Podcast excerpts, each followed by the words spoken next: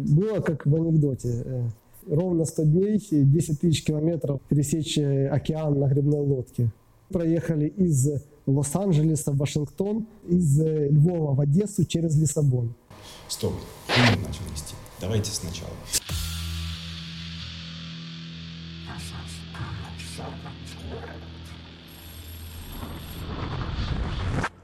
Друзья, всем привет! Снимаем третий эпизод Endurance Talks, и у нас сегодня в гостях особенный человек Константин Самчук. Человек, который проезжал неоднократно по 10 тысяч километров на велосипеде. Человек, который бегает марафоны, ультрамарафоны. На минуточку, ультрамарафон — это 100 километров.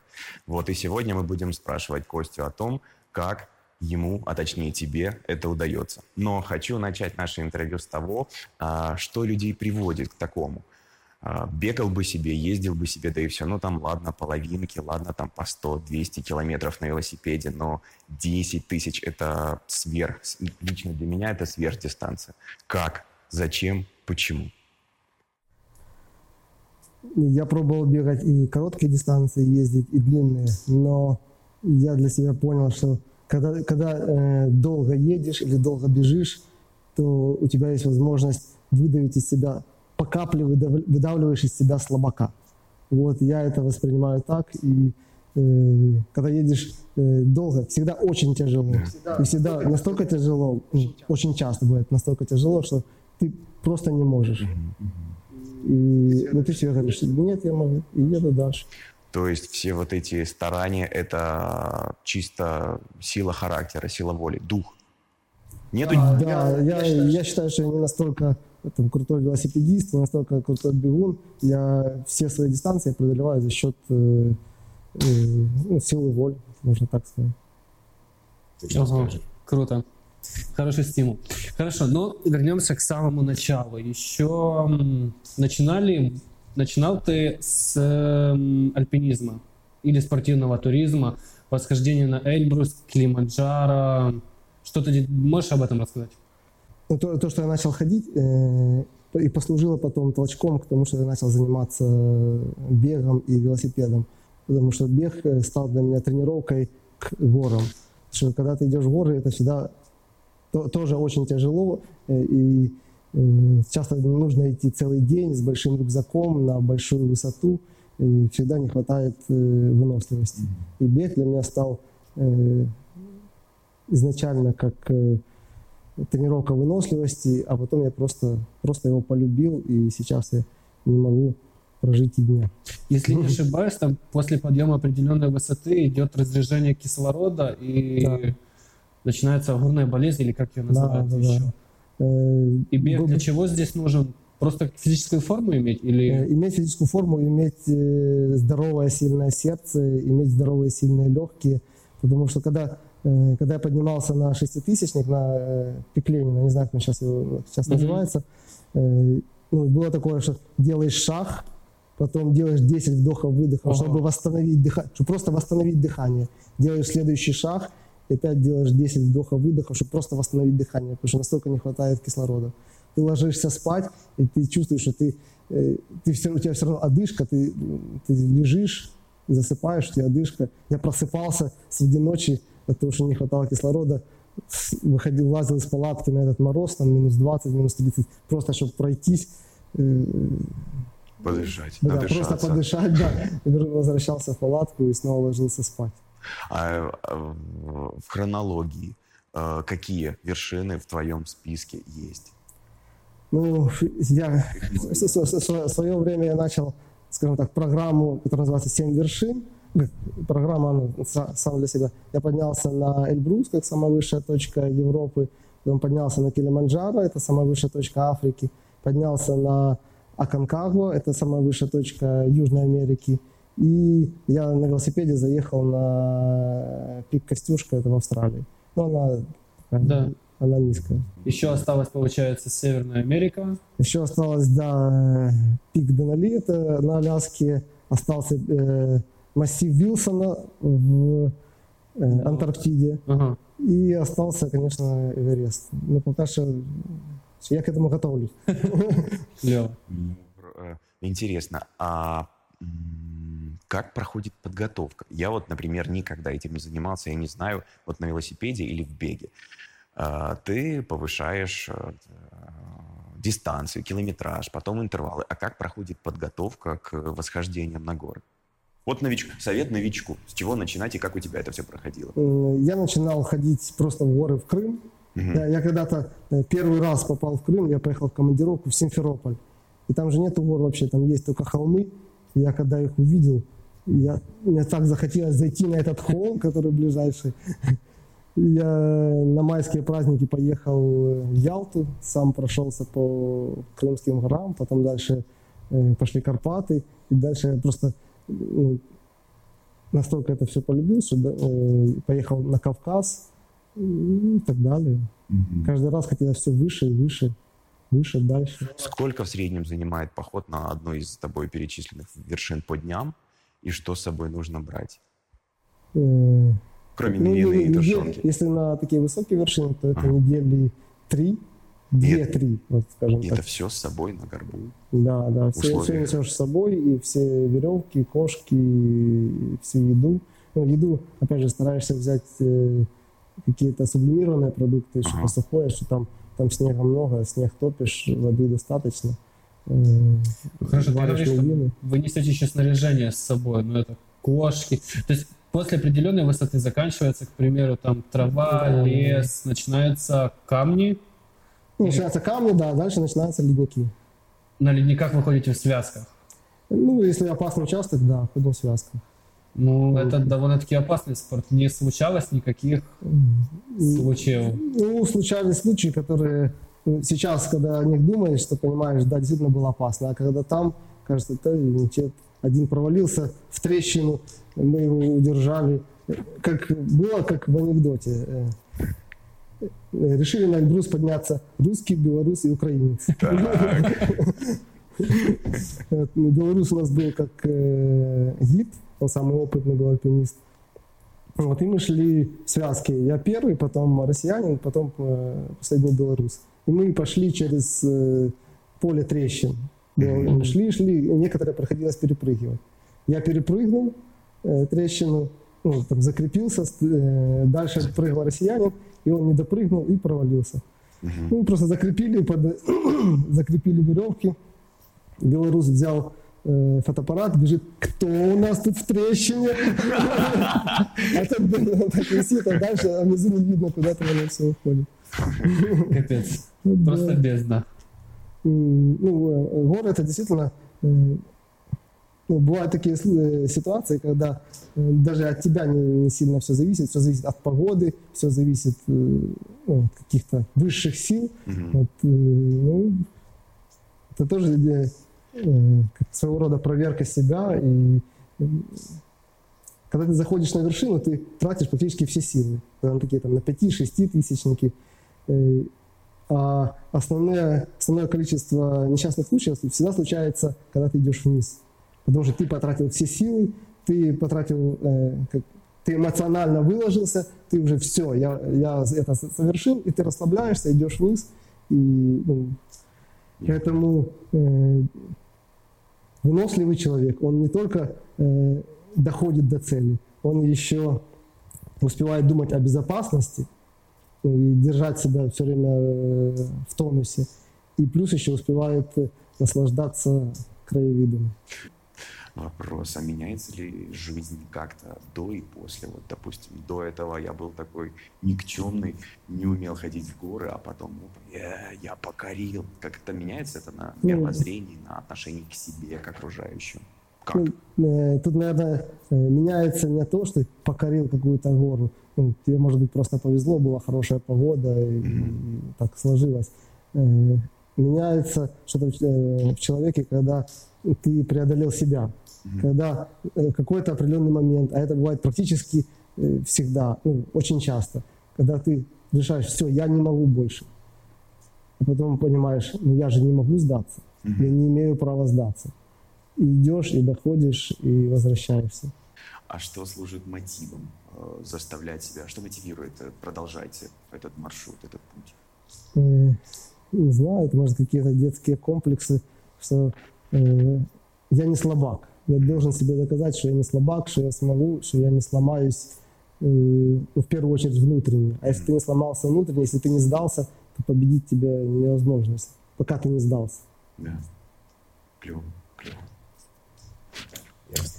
Да, хорошо. Закроем сейчас теперь наш блок альпинизма. Э, дополнительно еще узнали, что ты плавал на грибной лодке между Индонезией и Филиппинами. Не совсем так. Я, э, я приезжал, на, э, прилетал на Филиппины, брал лодку и просто плавал между островами. Это была байдарка или... На Филиппинах, да, это была надувная байдарка, я привез ее из, из- из Украины. Я просто там, ну, как большие острова, на которых живут люди, и маленькие островки, там, на расстоянии там, 500 метров, километр, ну, может, там 2 километра от берега, ну, от большого острова. Я просто по этим необитаемым островам, это такие острова, как э, ну, вулканического происхождения, как, Ага. вот такая просто скала торчит, и там может какой-то маленький пляжик. Вот, я плывешь до следующего пляжика, переночевал. Это я на свои 33 года решил так себя проверить. И вот уже э, там неделю или две плавал по этим островам. И вот свой день рождения лежу на пляже. Э, э, Каждый день одно и то же, по сути. Ну, ты переплыл, там, развел костер, что-то себе приготовил, дальше ну, надоедает. И думаешь, эта романтика Робинзона Круза тоже иногда надоедает. На следующий день собрался и поплыл уже в, ну, на большой остров, где есть цивилизация. Но это был как мини-отпуск такой. Да, да. это- То есть по фану отдохнуть. Но это было также похоже, может быть, как в альпинизме. То есть все снаряжение ты с собой вез, Да, да, это я все в байдарку прячется, правильно? Да, да, да, и все это с собой э, везешь. Э, ну, там, там есть э, свои нюансы, что волны, э, опасность, когда ты сам, э, то ну, тебе же никто не поможет. Ну, сейчас перевернется лодка. Это тоже своего рода такой адреналин. Я как раз еще поехал, было большое, огромное цунами в Японии, Мгм. когда что там, вот как раз помню, когда Фукусима, Фукусима, да, да, да, да. И э, там буквально через две или три недели, ну, у меня уже были куплены билеты, э, тот, э, те, кто кто со мной хотели поехать, э, включили задние, а я же не могу сдаться. Снова детский комплекс. Все, я полетел туда и сам плавал между островами. И тоже ночью просыпаешься, э, и там такой очень сильный отлив, а перед цунами всегда э, море уходит. И ты думаешь, это обычный отлив, и либо сейчас что-то начнется. Подождал, вроде тишина, ну дальше с Еще один вопрос про то, как ты плавал. Он будет такой детский. Ты как-то изучал фауну? Ну, Да. то есть я имею в виду, вот, если бы плавал на байдарке, я бы думал, что меня сейчас какая-то рыба не проглотила. То есть вот этого страха не было? Это, наверное, мои детские комплексы. Ну, э, это может не страх, но все равно, когда ты попадаешь в новое место, ты все равно всегда э, ну, в таком в тонусе, ты все время смотришь, да, там э, на Филиппинах есть акулы, и, Ого, Они прям едят людей. Ну, да, наверное, случаются такие случаи. Там какие-то вараны, которые тоже большие, ну, они не особо страшные. Большие вараны, которые вараны комода, я видел уже в Индонезии. Мы тоже там плавали на рыбной лодке.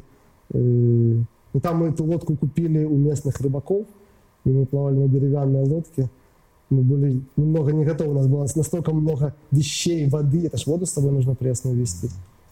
Э, Мы сели на эту грибную лодку, загрузили полностью, поплыли и э, ну, вот столько, да, чтобы не захлестывала тебя э, волна. Мы понимаем, что сейчас мы выплывем, отплывем чуть дальше, нас начнет захлестывать волна. Мы быстренько пристали к какому-то берегу, э, нашли там старую какую-то э, сеть рыболовную, нашли кучу пустых бутылок, кучу Ага. пенопласток. Это, ну, на самом деле это, это большой плюс. Мы сделали из, этих, из этой сети, в сеть замотали вот, эту, вот этот весь мусор, сверху погрузили рюкзаки, воду, и все, мы уже плыли налегке, а за собой тонули этот плод из, Прицеп. из э, мусора, который в море, который на все острова выносит, которого там просто огромное Много. количество. А, идти а, в гору – это работа ногами. Грести – это работа руками. Да. Несложно было переключаться? И как вообще? это Ну, произошло? сначала было сложно, а потом через м, две недели, когда ты гребешь, уже чувствуешь, как сила в руках ага. появляется такая необычная... Приехал такой... Вот, хорошо. И после этого восток Украины, и потом принимается решение пересаживаться на велосипед. Это было не просто не столько решение э, пересаживаться на велосипед, это был велосипед для меня, э, может быть, это для велосипедистов звучит как, э, как ересь, но велосипед для меня это транспортное средство. Это способ путешествовать, способ передвигаться в пространстве. Угу. Вот, и я в какой-то момент понял, что я много где бывал за границей, но я ну, очень мало видел Украину. Крым, Карпаты, и по большому счету, там, может, на какие-то командировки, какие-то города ездил. Вот. И э, ну, когда я был на войне, э, на одном из блокпостов приехал ко мне э, на блокпост э, наш комбат. И тоже что-то мы с ним разговорились про, э, ну, про жизнь, кто чем занимался, кто чем хочет заниматься ну, я там сказал, что я там путешествую. Он говорит, а у меня сын э, делает трехколесные велосипеды для людей с ограниченными возможностями. Mm. Э, вот, и мне как-то, как-то оно так э, сложилось, и я для себя придумал, я могу сесть на этот трехколесный велосипед, проехать всю Украину, тем самым показать, что э, ну, для людей это может быть там для раненых ребят, которые, э, может быть, просто для людей, ну, для инвалидов, э, что э, на таком велосипеде можно не просто путешествовать, там где-то ездить в парк, ну, кататься, смотреть, ну, жить полноценной жизнью. На таком велосипеде можно проехать даже всю Украину, mm-hmm. а ну, тем более просто кататься. Вот такая была, такая была задумка с благородной целью. Понял. То есть Восток э, имеет отношение к выбору велосипеда как вида спорта, а сейчас мы понимаем, что это Да, потом да, чуть зацепило меня после этого. Велосипед такой, да. А какой велосипед конкретно? Сразу на какой велосипед пал выбор? Заказал у этого же мальчика себе? Нет, нет, велосипед у меня был до этого э, давно. Я, ага. может быть, не сильно там на нем куда-то ездил, но велосипед у меня был МТБ давно, угу. и ну, еще до этого. Это был не первый раз, когда я сел на велосипед. Просто это, это э, путешествие по Украине меня толкнуло ехать дальше. Угу. Я, э, я понял, что я хочу э, пересечь Канаду. Вот почему-то у меня была такая мечта, вот детская мечта.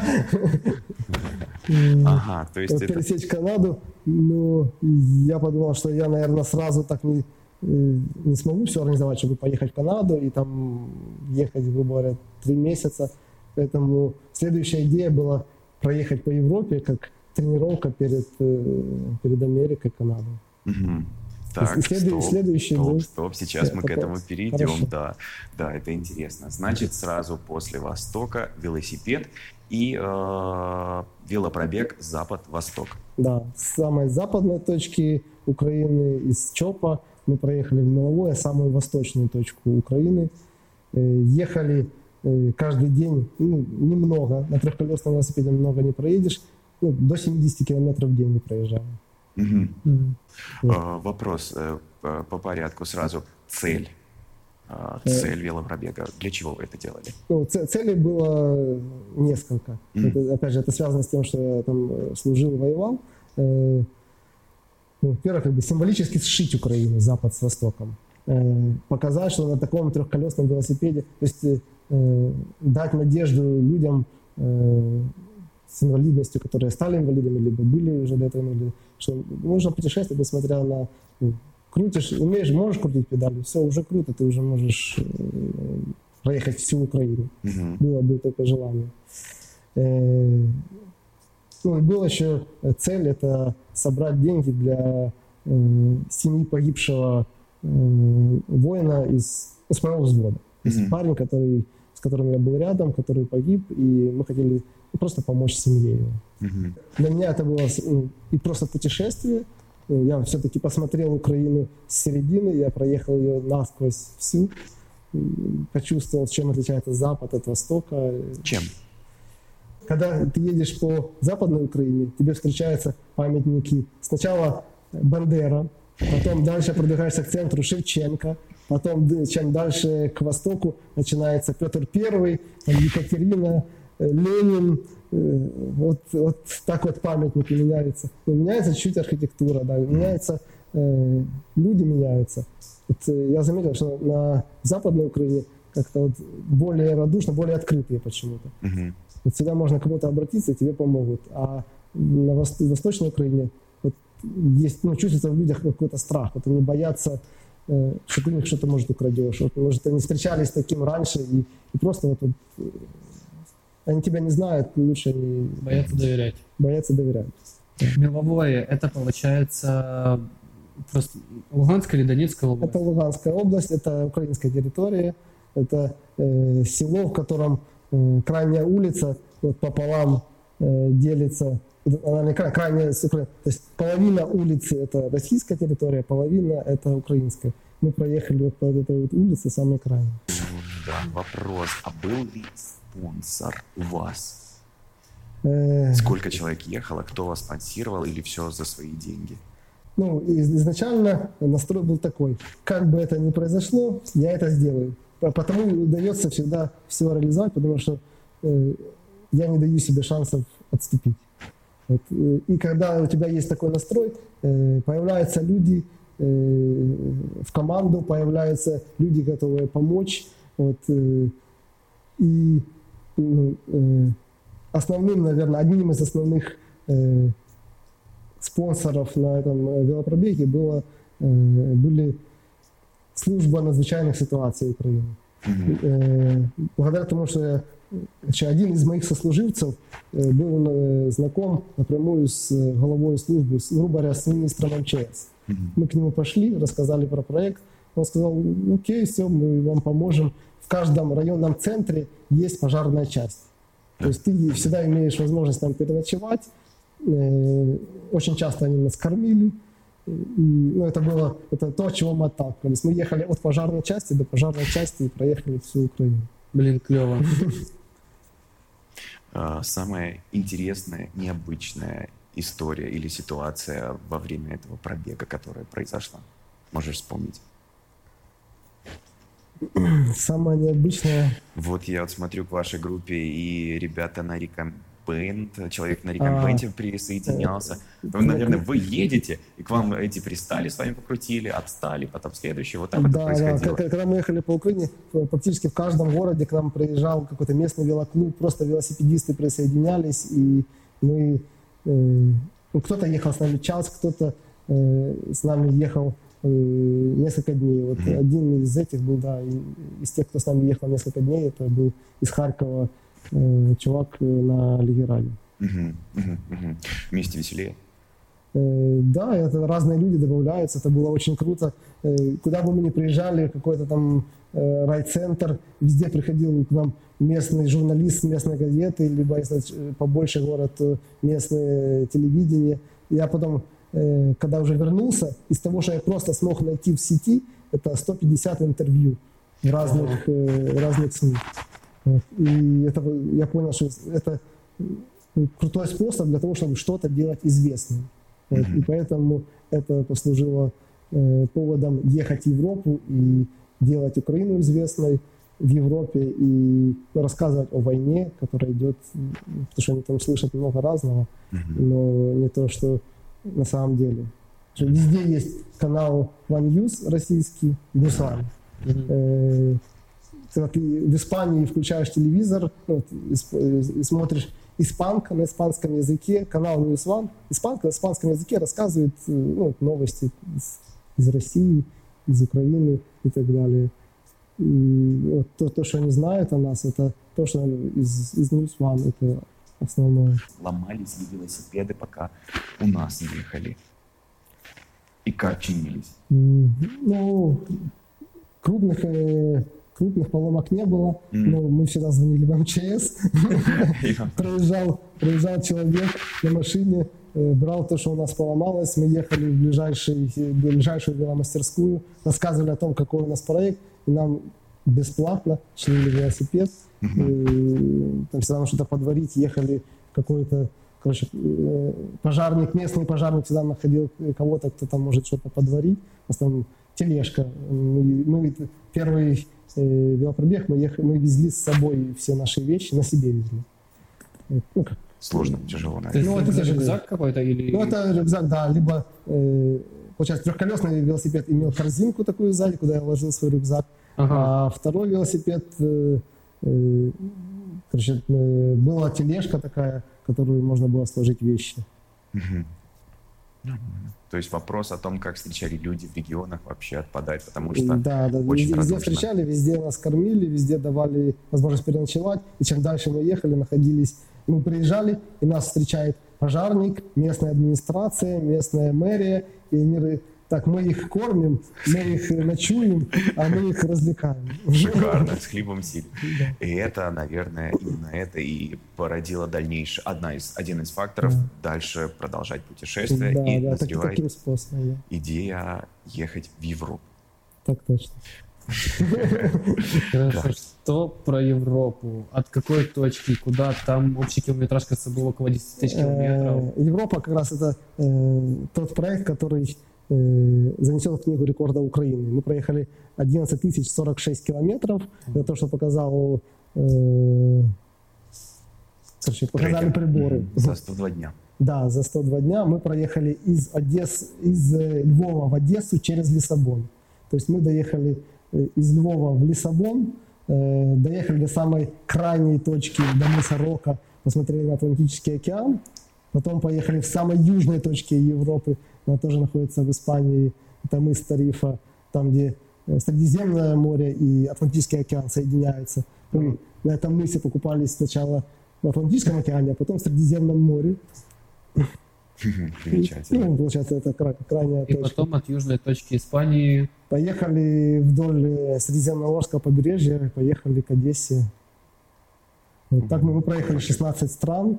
За 102 Везде нас, везде нас встречали украинцы, было очень круто. Везде нас встречали местные э, ну, украинские посольства, консульства.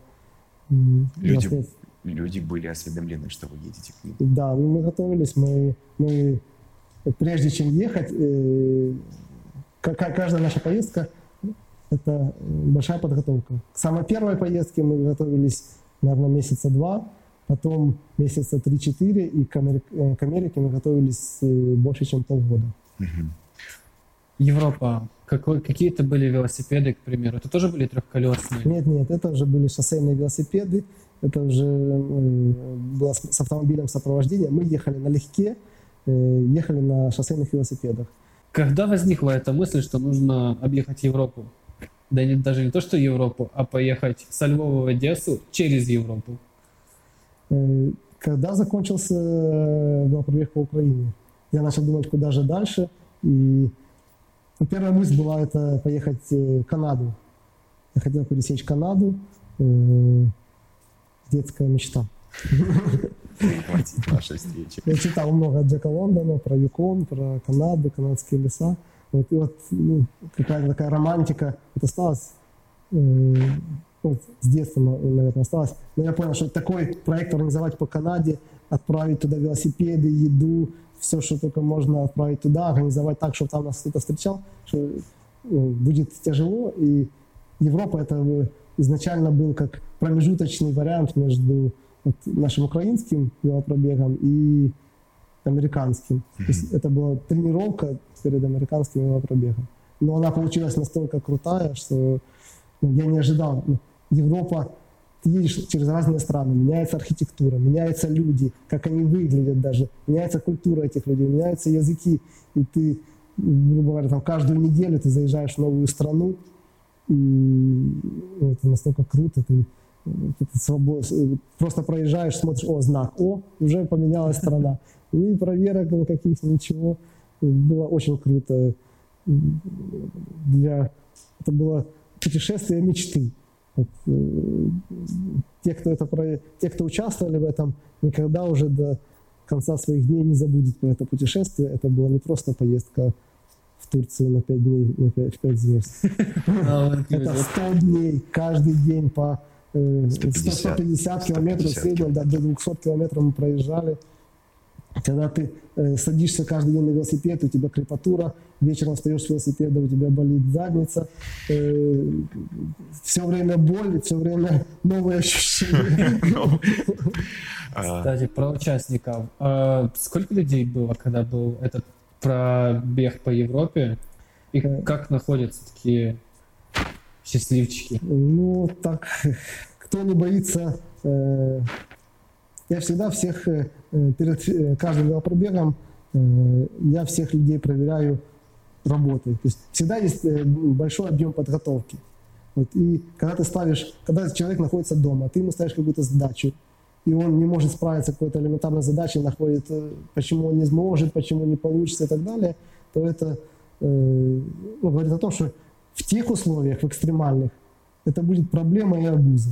А если человек тут решает э, поставленные на него задачи, какие-то проблемы возникающие, то есть вероятность, что там он будет, э, его не придется это тянуть, что он сам будет подключаться и тянуть всю команду, э, будет подбадривать всех, будет делать какой-то там объем работы. Когда мы едем все вместе, уставшие, голодные, э, замерзшие. По Франции мы ехали две недели, шли дожди. Ого. Все две недели, каждый день был дождь. Ну, кто это может выдержать? Как к этому можно подготовиться? Да никак. Это просто нужно... Вот, все, нет дороги назад, мы не имеем права сдаться, нас ждут люди впереди, все, мы едем, едем дальше. И каждый должен быть... Э,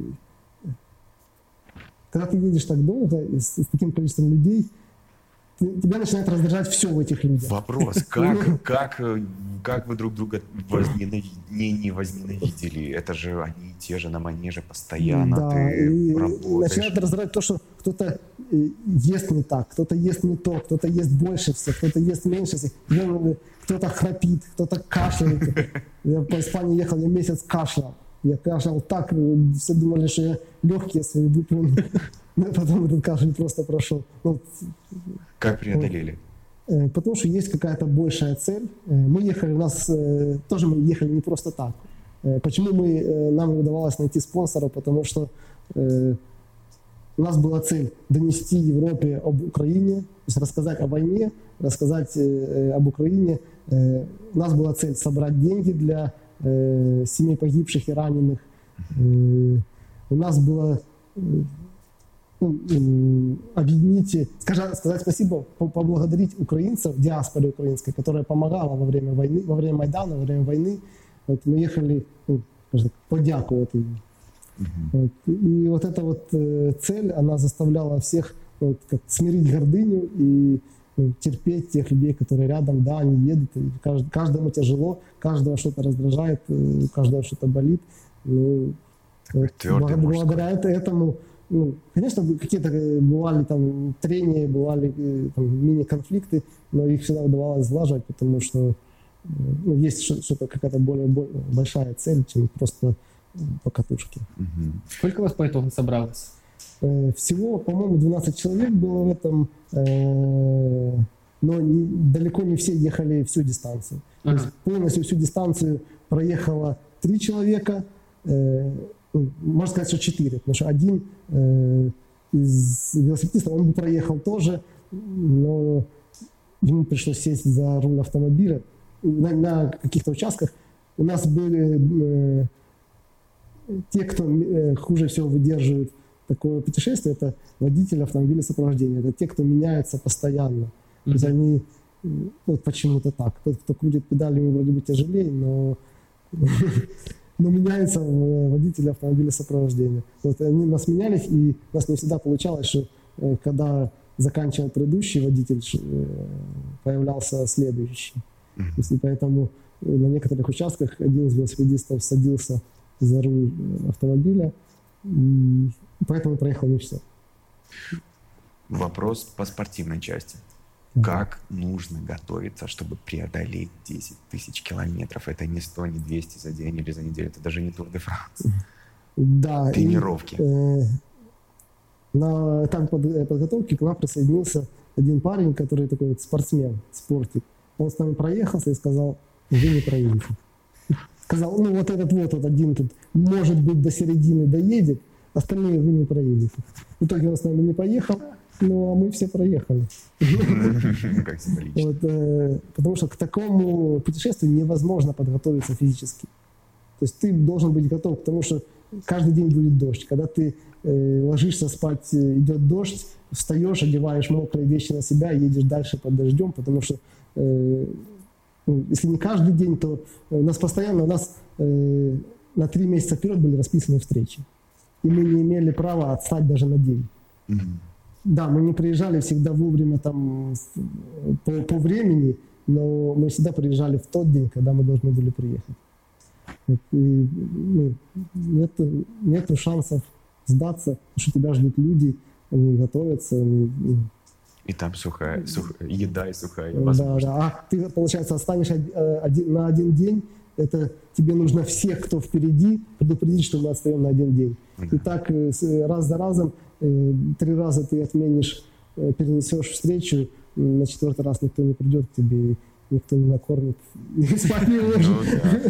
Бытовые моменты. Это где ели, пили, ночевали, э, мокрые надевали, стирались.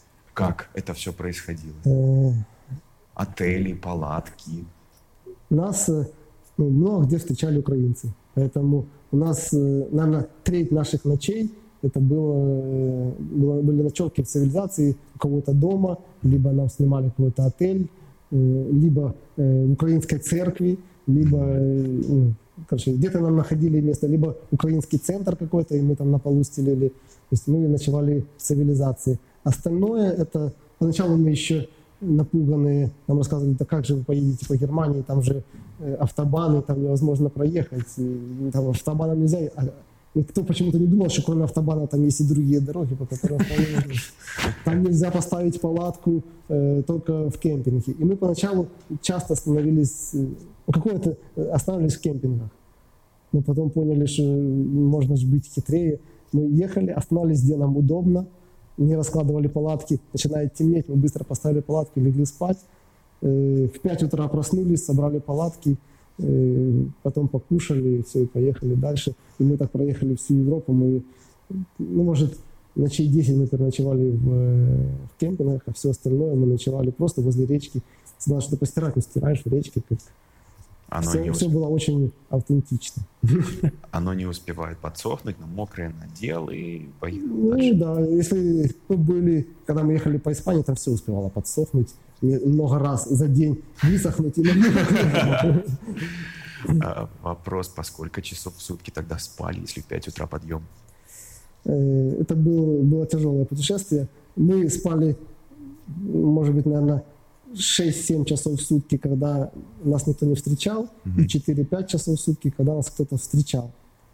Когда нас кто-то встречает, мы всегда сытые, довольные, но не выспанные, потому что с нами хотят поговорить, э, что-то рассказать, что-то поспрашивать. И, а нам нужно делать посты, нам Да. нужно э, видео тоже какое-то выкладывать, э, нам вести переписку, договариваться с теми, кто нас будет встречать дальше, что вот мы едем, мы скоро приедем, решать какие-то вопросы, нас спрашивают. Ну, очень много таких организационных вопросов. Поэтому спали по 4-5 часов, и это было, э, Мало, очень э, мало. это было очень мало. Это было одно из самых тя- тяжелых, что нас ждало, это то, что ты не- едешь невыспанный, и ты едешь, и в какой-то момент ты понимаешь, что ты, зас- ты открыл глаза, и ты понимаешь, что ты какое-то мгновение спал. Провалился. Да, да. И особенно когда жарко, ты едешь по Испании, очень клонит в сон. То есть восстановление, которое было, это поели, 4-5 часов в лучшем случае, 6-7 поспали и снова на велосипеде. Да, ну, мы ехали каждые, наверное, 30, ки- 25-30 километров. Мы, нас ждал автомобиль сопровождения в договоренной точке. Мы приезжали, набирали воды, ели. Э, Кто успевал поспать. Меня все назвали чемпион по короткому сну. За эти 15 минут я там поел, чик, все, я моментально вырубался. Потом едем дальше, меня будет, все, поехали дальше. Вот, Какие-то 5 минут даже, просто я мог выключиться на 5 минут. Дальше Чем отличаются украинцы в Европе от э, здешних, от нас? Как встреч... э, если встречаете? Они очень много работают. Если бы они работали тут так, как они работают там, то они бы жили тут не хуже, чем они живут там. Мгм. Костя, у тебя и у твоей команды случилось одно ДТП. Мы смотрели твою просто ленту и увидели, что случилось ДТП, когда вы путешествовали по Европе на Лазурном берегу. Расскажи что-то об этом. Как это произошло? На самом деле, ну, было, ну да, ДТП было одно, э, всего лишь. Мы когда ехали, я был уверен, что 10 тысяч километров по, по дорогам, 100 дней ехать, это 100% кого-то собьет машина. Я был настолько уверен, но на самом деле все обошлось чудо. Хорошим делам э, помогает Вселенная.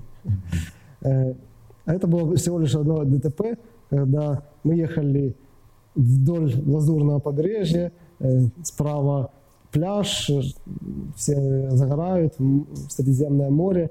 Мы едем все по велосипедной дорожке, и один из участников, ну, он немного отстал.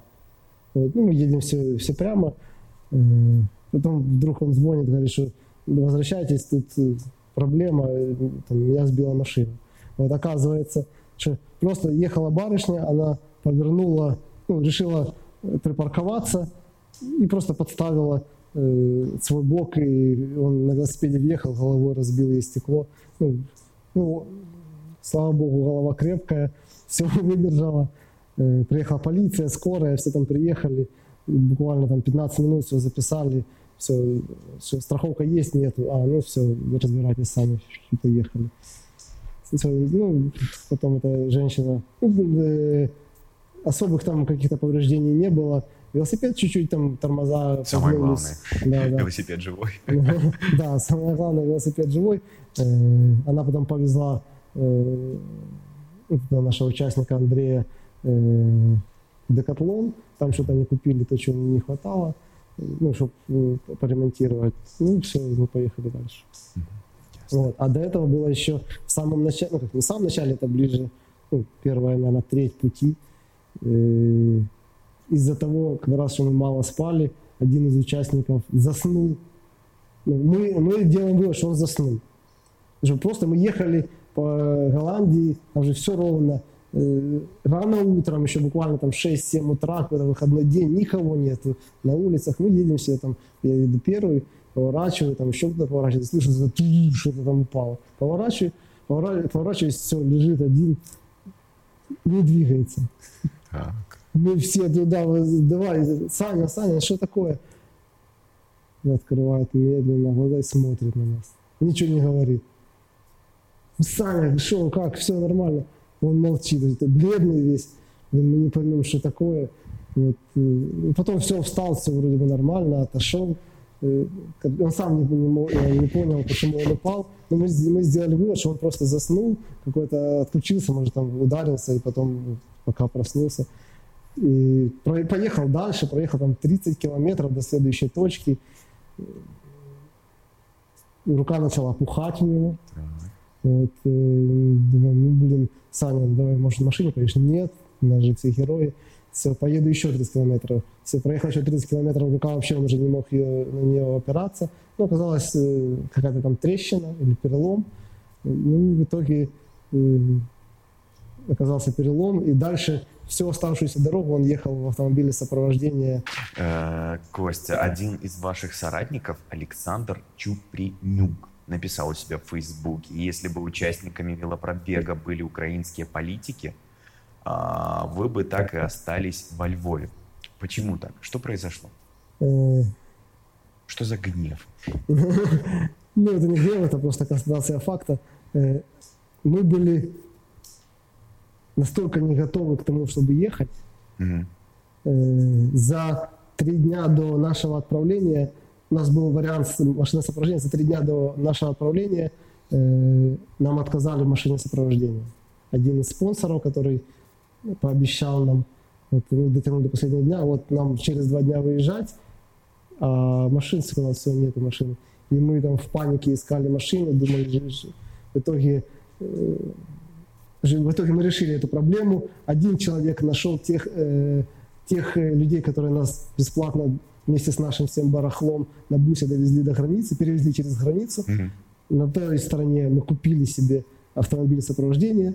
Другой человек нашел украинца, львовянина, у которого в Польше есть нерастаможенная машина, бусик, такой, как нам надо. как это могло такое случиться. Вот. Он нам продал за тысячу евро этот бус. Он очень старый, очень убитый, но э, плюс мы получили визы, тогда еще визовый режим был с Европой, Мгм. в день нашего выезда во Львов. То есть мы до последнего момента мы не знали, будут у нас визы, не будет виз. Э, э, Мы были не готовы ни организационно, ни физически. Мы, не- мы провели всего одну тренировку совместную. Мы всего лишь один раз собрались почти все, почти всей командой, проехались там 30 километров, чтобы хотя бы просто, ну, не то чтобы прикататься, а просто хоть, хоть как-то посмотреть друг на друга. Познакомиться.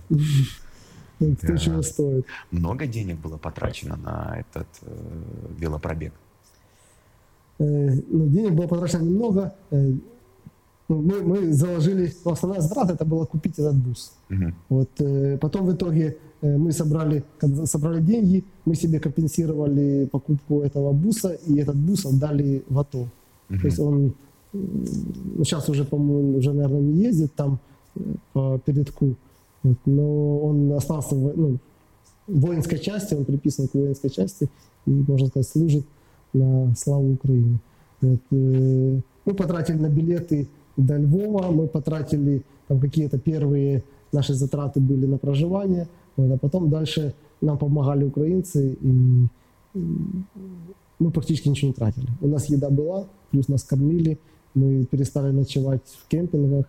Для, Велосипед. для нас обошлось почти бесплатно, Ага. скажем так.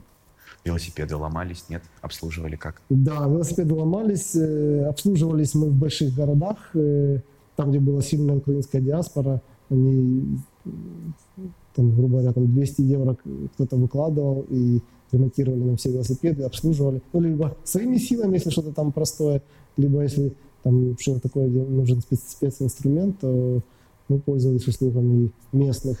И Были случаи, когда местные нам помогали тоже просто так. Когда мы рассказывали, что вот мы едем 10 тысяч километров м, до Португалии, потом назад. Ну, блин, круто.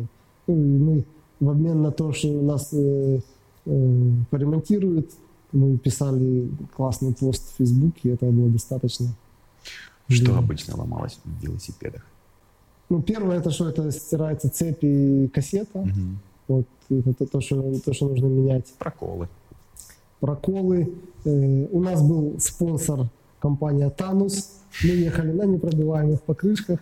И я вам тоже дам фото, когда гвоздь пролазит просто сквозь. Ты его вытянул, или там шуруп выкрутил, взял отвертку, выкрутил шуруп с колеса, все, поехал дальше. Э, Они Для, для- для таких путешествий такие колеса... Я, я потом и Америку проехал еще на, на Танусах, и я доволен. Хорошо, теперь давай к самому интересному. Про Америку. Но не про Америку, про США, правильно? Был США и Канада. Это США и как раз Канада. э, Северная Америка. Канадцы Ага. обиж- обижаются, когда э, говорят, вот поехали в Америку, потому что они понимают, Америка это, это США. На самом деле. А для нас Америка. Да, а для нас это континент, да. Мгм. Вот, поэтому всегда вот, э, уточняли США и Канада. Хорошо, США плюс Канада. Сколько километров, сколько дней, сколько участников? Э, США и Канада это 10 тысяч километров с небольшим. То есть мы Мгм. проехали чуть-чуть меньше. Потому что мы очень более качественно подготовились. Потому что мы должны были и по Европе проехать 10 тысяч километров, но где-то дополнительные тысячи накатали. Э, Сколько дней получилось? 100 дней, ровно 100 дней, и 10 тысяч километров там, ну, с небольшим. Там до- до А 100. ты с какой, какую точку? Мы проехали из Лос-Анджелеса в Вашингтон, но мы проехали из Лос-Анджелеса мы выехали, поехали, если вы представляете карту, поехали вдоль э, Тихого океана до Канады, Мгм. проехали по Канаде э, через скалистые горы, ну, короче, до Ванкувера, с Ванкувера до Виннипега, с Виннипеги спустились опять в США, чтобы попасть в Чикаго, как же мы могли пропустить Чикаго. Э, потом опять поднялись в Канаду, Торонто, Оттава, и потом уже э, снова в США, э, Нью-Йорк, Вашингтон, и завершили в Вашингтоне. Сколько участников у вас было? тоже, по-моему, в общей сумме 12. Это, я считаю, и водители автомобилей сопровождения. То есть у нас менялись водители, э, э, некоторые люди, кто-то присоединялся, э, кто-то не мог позволить себе 100 дней покинуть семью, работу и все остальное, поэтому несколько человек приехало позже. Вот. Но основная команда да, преодолели всю, всю дистанцию. Ну, в общем, всю дистанцию преодолела, наверное, ну, 5 человек. Наверное. Это было, были все ребята с Украины или, к примеру, были какие-то экспаты, которые там в США работают, в Канаде присоединялись к вам ехать? Э, ну, на, на, э, долгое время был один водитель авто, автомобиля сопровождения, который э, местный американец, украинец, ага. который э, родился уже в Америке и всю жизнь прожил в Америке. С, с ним было, наверное, из всех водителей сопровождения круче всего, потому что он всегда мог пойти со всеми обо всем договориться. И, ну, свой такой, человечек. Да, свой человек, он такой же, э, уже в возрасте человек. Ну, вот он такой вот мудрый, всегда, всегда спокойный, всегда мог нас э, успокоить. Вычитали у вас на Фейсбуке, что вы на группу съедали э, эквивалент э, калорийности равен 100 гамбургерам. Для меня это колоссальная сумма. Сколько вы ели, как ели. И интересует тот же быт, где ночевали, как ночевали, души, сушиться, отдыхать, по сколько часов спать. Давайте э, так, ели. Ели, э, ели. Тут уже мы не смогли в Америку привезти продукты из Украины, хотя мы пытались. Э, Марину не пропусти. Мы когда приехали, прилетели в Лос-Анджелес, там собралась такая украинская диаспора, они так нас напаковали э, продуктами, э, что кое-что мы привезли даже в Вашингтон. В Америке и Канаде настолько сильная украинская диаспора, настолько она сплоченная, особенно в Канаде, они нас просто передавали из рук в руки. То есть мы ехали, мы каждый раз, закры... у нас не закрывался сзади автомобиль сопровождения, бус, огромный бус э, Ford э, E350, mm-hmm. он просто огромный. И закрывались двери, потому что продукты вываливались. мы, мы ели, мы останавливались каждые, опять же, 25-30 километров и наедались, и брали воду и ехали дальше. Э, вот, наверное, если бы нас не кормили, то самая большая затрата была бы э, вот, на питание, потому что эти люди, которые столько крутят, они столько жрут. Ночевали где? Э, ночевали, опять же, либо украинцев, тут, наверное, э, когда мы ехали уже по Америке и Канаде, наверное, 50% наших ночевок уже было в цивилизации украинцев. Украинцы там живут намного богаче, чем украинцы в Европе. Угу. Мы поняли, что беднее всего украинцы живут в Украине. Везде, где бы они ни жили, они везде живут хорошо. Беднее всего они живут в Украине. Что вкуснее, наше сало или американские гамбургеры? Ну, нашего сала, конечно, нам не хватало там. А, а на каких велосипедах поехали? Тут тоже у нас был, остался тот же спонсор, дал э, Команче, да, дали дополнительно еще несколько велосипедов, плюс ребята, э, у кого были свои крутые велосипеды, они, конечно же, поехали на своих карбоновых и полукарбоновых велосипедах. А Команчи дали не карбоновые? Нет, нет, Команчи а дали что? обычные, э, у них там Команчи Страда, у них алюминиевые велосипеды. Угу. Шоссейники. Шоссейники, да. Но карбон, на самом деле, я считаю, что это очень опасно, брать такую поездку карбон. Расскажи. Ну, э, ты же, ты не то, что там покатался, пришел, принес и повесил, поставил его дома. То есть где-то э, нужно э, там проехать по городу, тебе нужно его куда-то загрузить в машину. Где-то э, ночуем на улице, э, ну, его нужно пристегивать, но он, они на самом деле дорогие. Где-то ты э, можешь упасть, ну, в конце концов. И твоя поездка, которая ты прилетел туда э, за сколько тысяч километров для того, чтобы там поломать свой велосипед и дальше что, ехать на машине сопровождения, ну как, как так? Сильно убивает такая поездка велосипед? Ну, прилично убивает, да. Сколько цепей и кассет поменяли? Ну, по, по три точно поменяли, э, наверное, минимум. э, те велосипеды, мы же взяли с собой еще велосипеды, которые прошли Европу. Мгм. Вот, э, они были больше как... э, Доноры. Да, как доноры. Э, ну, на, у нас, получается, мы взяли два велосипеда из тех старых, которые нам давали э, раньше, и мы их полностью... То есть на одном э, э, ехал чувак, он его полностью ухайдокал, второй стал донором для этого, короче, полностью, ну, в итоге, проехав все, в Ванкувере мы купили новый велосипед, бэушный э, велосипед, который доехал уже до конца, потому что эти два велосипеда мы переработали. Он еще упал, познул там вилку, он сам такой парень крепкий, под 100 килограмм. Вы заранее договаривались с кем встретиться? Да, мы заранее... еще будучи Да, в Украине. Да, у нас один человек э, в команде полгода для этого занимался, он полностью прорабатывал маршрут и полностью общался с диаспорой для того, чтобы нас как можно больше встречали.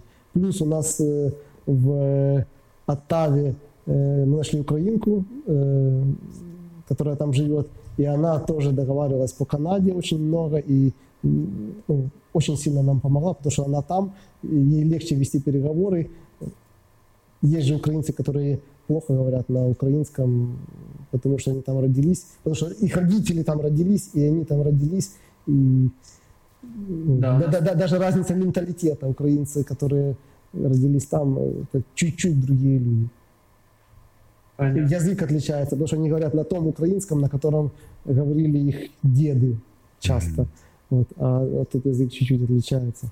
Самая э, запоминающаяся, яркая история, которая случилась с тобой, с вами, с группой во время этого путешествия. Вот первое, что приходит в голову. Или много историй. На самом деле там же каждый день какие-то истории. Э, Самая яркая. Может, самое опасное. ДТП. Были ли? Кто виноват? Кого казнить? Нельзя помиловать. Нет, ДТП не было. ДТП, как-то странно, опять же, мы проехали всю дистанцию, и ничего с нами такого плохого не произошло. Мгм. Что же рассказать?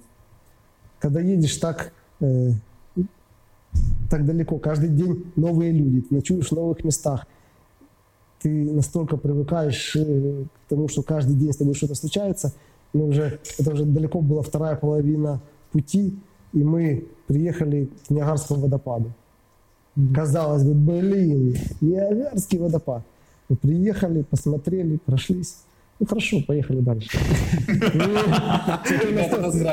Ты становишься настолько толстокожим к новым впечатлениям, оно настолько все, ну, у тебя каждый день новые впечатления, и ты уже, если бы ты просто поехал на Ниагарский водопад, ты бы, ну, действительно, это очень крутое э, зрелище, но но ты уже привык, привык к тому, что ты видел там огромные небоскребы до этого, а до этого Тихий океан, купался в Тихом океане. Ну, вот каждый день что-то происходит. Тут степи, тут э, эти гор, скалистые горы, очень красиво. Мы, э, когда мы выезжали из Ванкувера, это для того, чтобы пересечь скалистые горы и дальше уже выехать на э, большие американские равнины.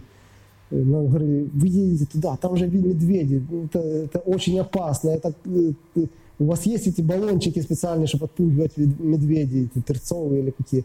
Нет, у нас нет баллончиков. Блин, он стоит 80 долларов один баллончик.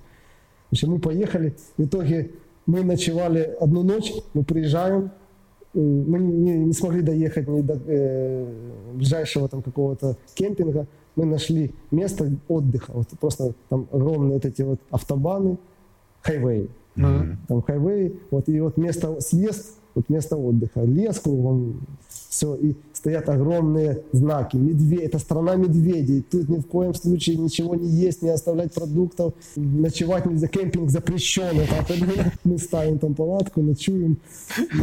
Не встречали Мишек. Э, видели одного какого-то медвежонка мертвого. Вот, э, не знаю, слава богу, мы не встречали или все-таки стоит пожалеть, что вот, ну, не увидели этих огромных э, американских гризли. Мгм. Вот когда говорят, они выходят на дорогу, они могут там, разгоняться чуть ли не до там, 60-70 километров в час. Думаю, ну, даже на велосипеде ты от него, если он резко стартанет, ты от него не, не убежишь. Ну вот как-то нас пронесло.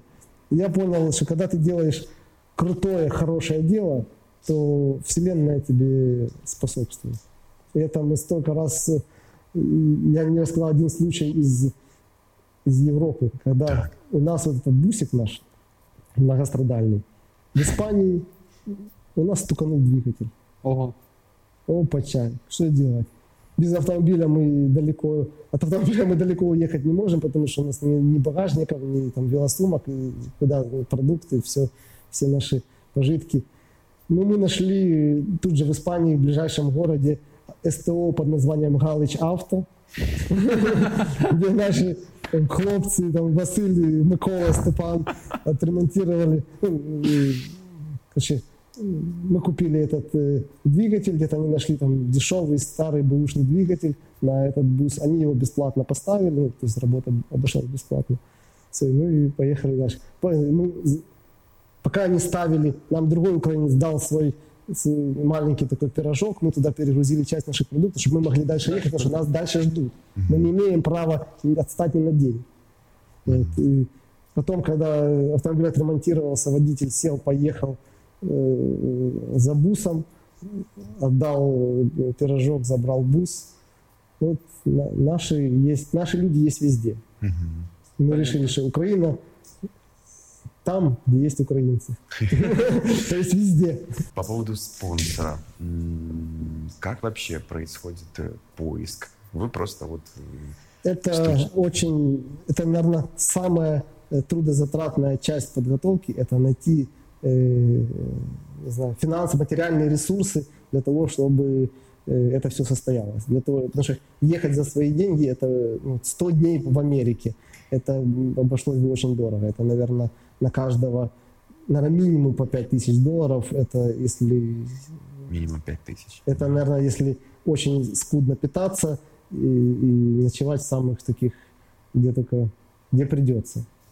Как, как у тебя, у вас проходит эта схема? Ты просто человек из улицы, приходишь и говоришь, я вот такой, вот да, дайте мы, мне мы денег. просто брали огромные списки компаний, смотрели иностранные компании, смотрели там украинские компании, инновационные. Короче, мы э, Э, когда мы собирали команду, приходит очень много желающих. Особенно, когда есть два, до этого два успешных э, проекта, э, приходит очень много желающих. Вот, и ставится задача, вот обзвонить там, 100 э, компаний и отправить презентацию, ну, договориться о встрече. Вот дальше уже на встречу еду я, и дальше уже договариваюсь я. Mm-hmm. То есть провести эту первичную обработку. Мы на каждый из этих велопробегов мы ну, наверное, несколько тысяч компаний мы рассылали презентации, обзванивали, ну, встреч было значительно меньше. Это очень, очень трудоемкая задача. И как раз на этих задач, задачах очень много людей сыпалось, поэтому у нас поехало там не 100 человек, а всего лишь mm-hmm. чуть больше десятка. Mm-hmm. Те, те, кто были самые эффективные, те, кто готовы были чем-то жертвовать сейчас, э, своим временем личным. На каких условиях компании соглашаются? Э, вас э, кормить, поить это 50-50 или реклама, едете на наших велосипедах, или просто без вас берите? Э, по-разному. Вот, по-разному. Кто-то, вот просто ему нравится идея, он просто готов помогать просто так. Угу. Кто-то хочет рекламу. Кто-то хочет, чтобы мы ехали на велосипеде. Мы половину, у нас была девочка в команде, она половину пути проехала на электровелосипеде э, Delfast. Угу. Если знаете, который там тоже книга рекордов Гиннесса, украинский электровелосипед. Ага, прикольно. Вот, и он проехал половину, 5000 километров, он проехал вот, с нами, девочка на нем проехала. Угу. Вот, это было вот условие, что он едет, и мы о нем рассказываем, мы его показываем, он попадает э, в местные американские СМИ, и он попадал. Угу. И теперь они открыли, правда, в Мексике сборку, но на американский же рынок. След... Кем, где, как нужно работать, какой образ вообще жизни вести, жена, семья, дети и прочее, да. чтобы позволять себе на 100 плюс дней уезжать из страны. И как? Э, ну, с нами ехали как... Для того, чтобы поехать, давай так, ты, ты да. работаешь где? Ты миллионер, ты у тебя стартап, бизнесмен.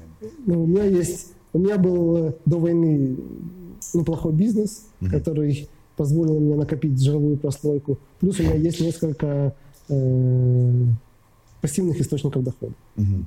Ну, скажем так, два пассивных источника дохода, которые приносят какую-то копейку. Вот, э, ну вот я так вот э, путешествую теперь. Деньги капают здесь, спонсоры помогают выживать там. Да. Вот так вот и перегибаешься. Да. Остальные ребята тоже плюс-минус. Э, Кто-то увольнялся с работы для того, чтобы поехать, а потом заново устраивался на ту же работу, либо на другую. Кто-то э, кто-то фрилансер, кто-то Мгм. айтишник тоже работает там удаленно и может имеет возможность себе взять ну, по- по-разному. Э, Я считаю, что если есть желание, то ты способ найдешь. Да. Если есть желание, то достаточно одного, э, одного способа да, что-то сделать. А если желания нет, то достаточно тебе одной причины. Жены, дети, как они терпят, относятся к этому. когда- Ну, терпят. Как- Как-то терпят. И... С пониманием, скажем да, так. да, да. А какая нужна минимальная сумма для того, чтобы вот э, помимо вот желания, допустим, есть, все есть, нужна какая-то нужна ли какая-то сумма или какая для того, чтобы с вами сходу взять и рвануть? Или все спонсор покрывает? Ну, не все. Не сразу все получается То покрыть. есть нужно при себе что-то иметь в любом случае. Да, да, да. То есть это, это может стоить... Вот американский, да, э, в американский велопробег, наверное, около тысячи, там, полторы э, вкладывали изначально свои, Тысячи полторы да, долларов. долларов, да. Мгм. Вкладывали свои, ну, а потом уже э, ехали за счет э, помощи ну, украинской диаспоры, скажем так. Э, Украинская диаспора помогла на, на порядок больше. Э, Часто э, просто какая-то одна семья могла помочь значительно больше, чем самый большой спонсор, э, найденный тут в Украине, коммерческая компания. Что там люди могли там нам на тысячу долларов просто купить еды. Просто один человек, вот он пошел и там на тысячу долларов купил еды в Сиэтле. Не в Сиэтле, в Портленде. Ага. Приятно. Вот, ну, все, вот он, ему э, нравится идея, он видит нас. Мы когда э, выезжали, было не так много людей, которые нам верили. И чем больше мы ехали, тем на нашей встрече собиралось там в итоге э, там 100-150 человек просто приходило с нами познакомиться, послушать об Украине, послушать о велопробеге, задавали кучу вопросов. Э, Приходили американские, канадские политики к нам навстречу.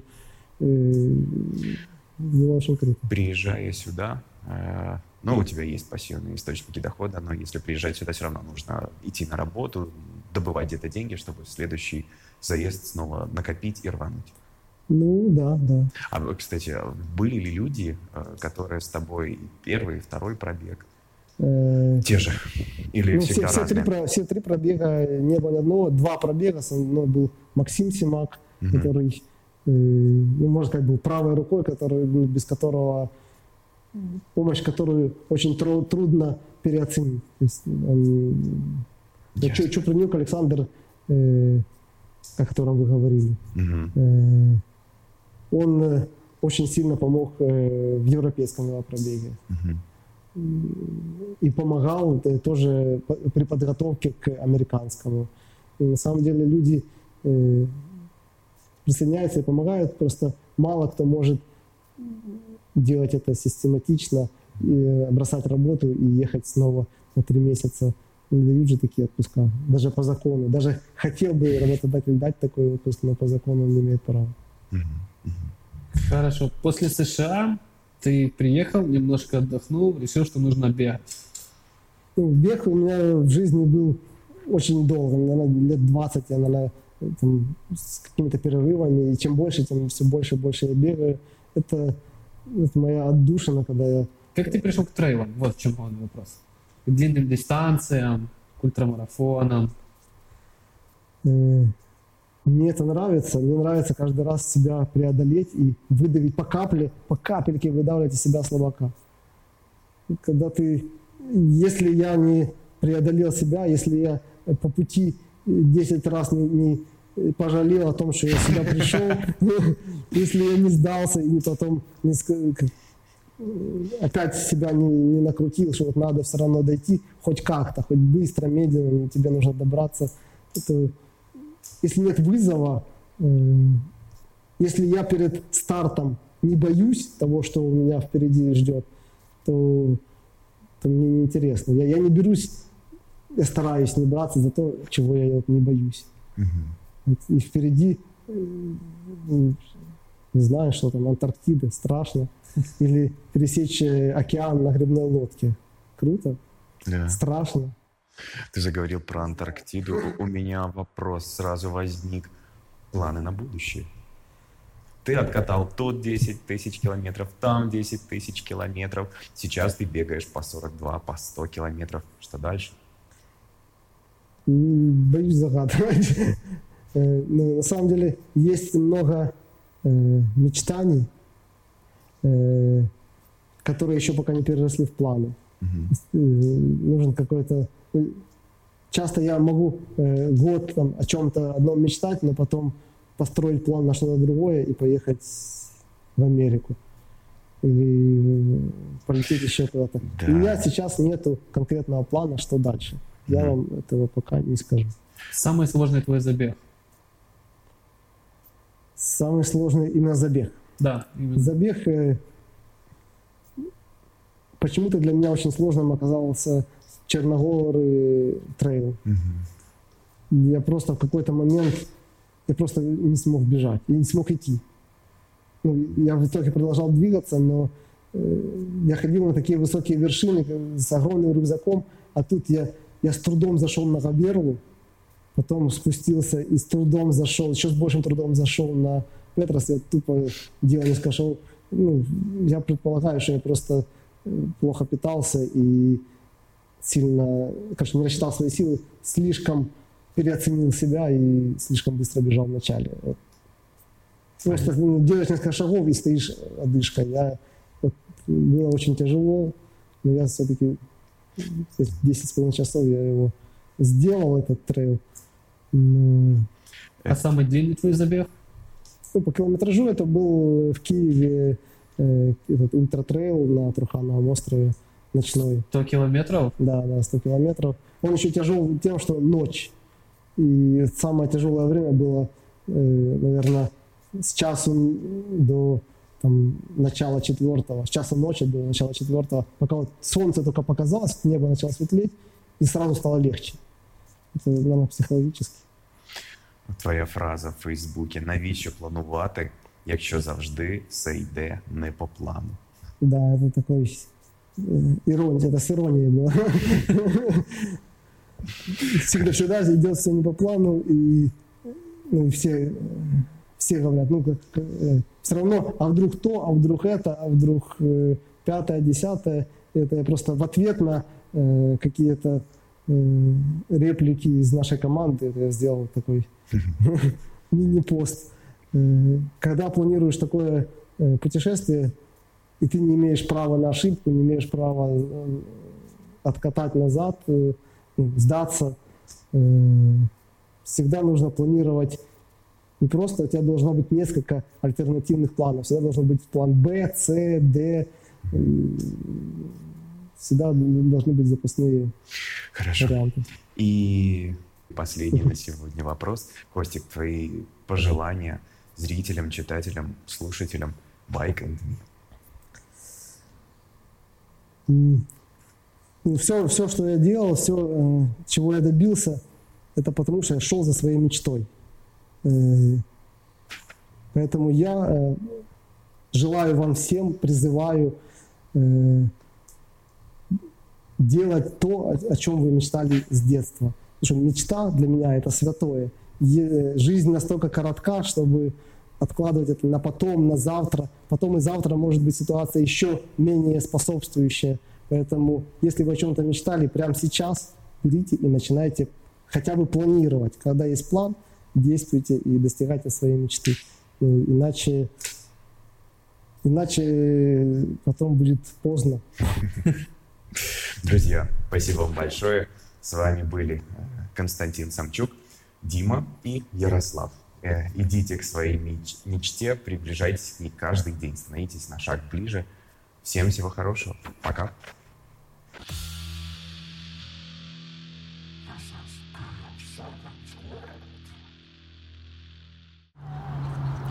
Взимку 2016 року я переглядав стрічку новин і побачив публікацію Ігоря Хижняка про ініціативу його друга. Костянтин організовував велопробіг по Європі і збирав команду, яка за декілька місяців проїде близько 10 тисяч кілометрів. В цей час я активно займався волонтерською діяльністю і захопився такою цікавою ідеєю. Якраз стартувала виставка Bike Expo, і мені вдалося тоді домовитися про розміщення банерів українців у Європі і познайомити Костю зі своїми друзями, які б змогли допомогти у велопробігу. На той час робота на велотреку не дала змоги поїхати на все літо в таку подорож, проте я лишився в Києві і допомагав тут чим міг. Я попередив Костю, він мене зрозумів і я зміг консультувати його по тренуванням, по обладнанню, по харчуванню. Дуже подобалось з ним тоді попрацювати. І хотілося, щоб у хлопців все склалося і все вийшло. Приємно було стежити за їх успіхами у пробігу і новинами, і ділитися ними з іншими. Я вважаю, що подібні проекти це дуже чудовий варіант культурної дипломатії і використання велосипеда саме от в якості такого інструменту дипломатії. Це дуже цікаво, це надихає багатьох людей, але також будь-яка увага до велосипеду як е, транспортного засобу. Є, підігріває просто інтерес, взагалі, готовність суспільства частково пересісти на більш екологічні види транспорту, що особливо актуально під час карантину, як ми могли це бачити. А зараз ми бачимо на дорогах Києва просто знову транспортний колапс через засилля автомобілів, бо громадський транспорт не працює, велоінфраструктура відсутня. Відповідно, всі люди, хто має автомобіль, пересідають на них. Але ми спостерігаємо також е, збільшення кількості велосипедистів попри відсутність велоінфраструктури. Е, Зокрема, організація, наша організація UScycle провела е, підрахунок велосипедистів, який ми щороку проводимо, і він показав, що понад у два з половиною рази збільшилась кількість людей, що користуються велосипедом під час карантину. От такі проекти, як велочумаки, дуже теж е, тримають е, увагу медіа. Що велосипед це не лише покататися в парку, а от у нього дуже різноманітні застосування є. І е, я сподіваюся, що звичайно з часом велоінфраструктура в містах України буде покращуватись для цього, щоб цей попит задовільняти. Ну і чим більше людей просто буде користуватися велосипедом у своїх щоденних подорожах, тим більше відповідно може з'являтися цікавих ідей по тому, як використовувати велосипед в якихось інших цілях. Ну, наприклад, от е, з метою об'єднання людей, з метою показати, що людина може набагато більше, ніж е, зазвичай ми е, про себе звикли уявляти, і про те, що можна об'єднувати велосипедом. Dear Americans, дорогі українці, we welcome back our team of Ukrainians from the Chumak Wave Circle Tour. They continue their noble mission to draw additional attention to the Russian aggression in Crimea, in eastern part of Ukraine, in Donbass, and raise money to support the families as sacrificed from this aggression. And uh, that's, I think this is very important for now, when we have the killed and still wounded our soldiers. I believe this, this will make a great effect in our bilateral relationship and friendship among the people of the United States and Ukraine. And very symbolic that this journey began from the noble place of the monument of Holodomor genocide at Los Angeles. The Embassy of Ukraine to the United States from very beginning supported this project and we continue to support this project. We want you to meet this team in your cities and we will waiting for meeting on the Independent Days in Washington DC. Have a safe journey. Slava Ukraini!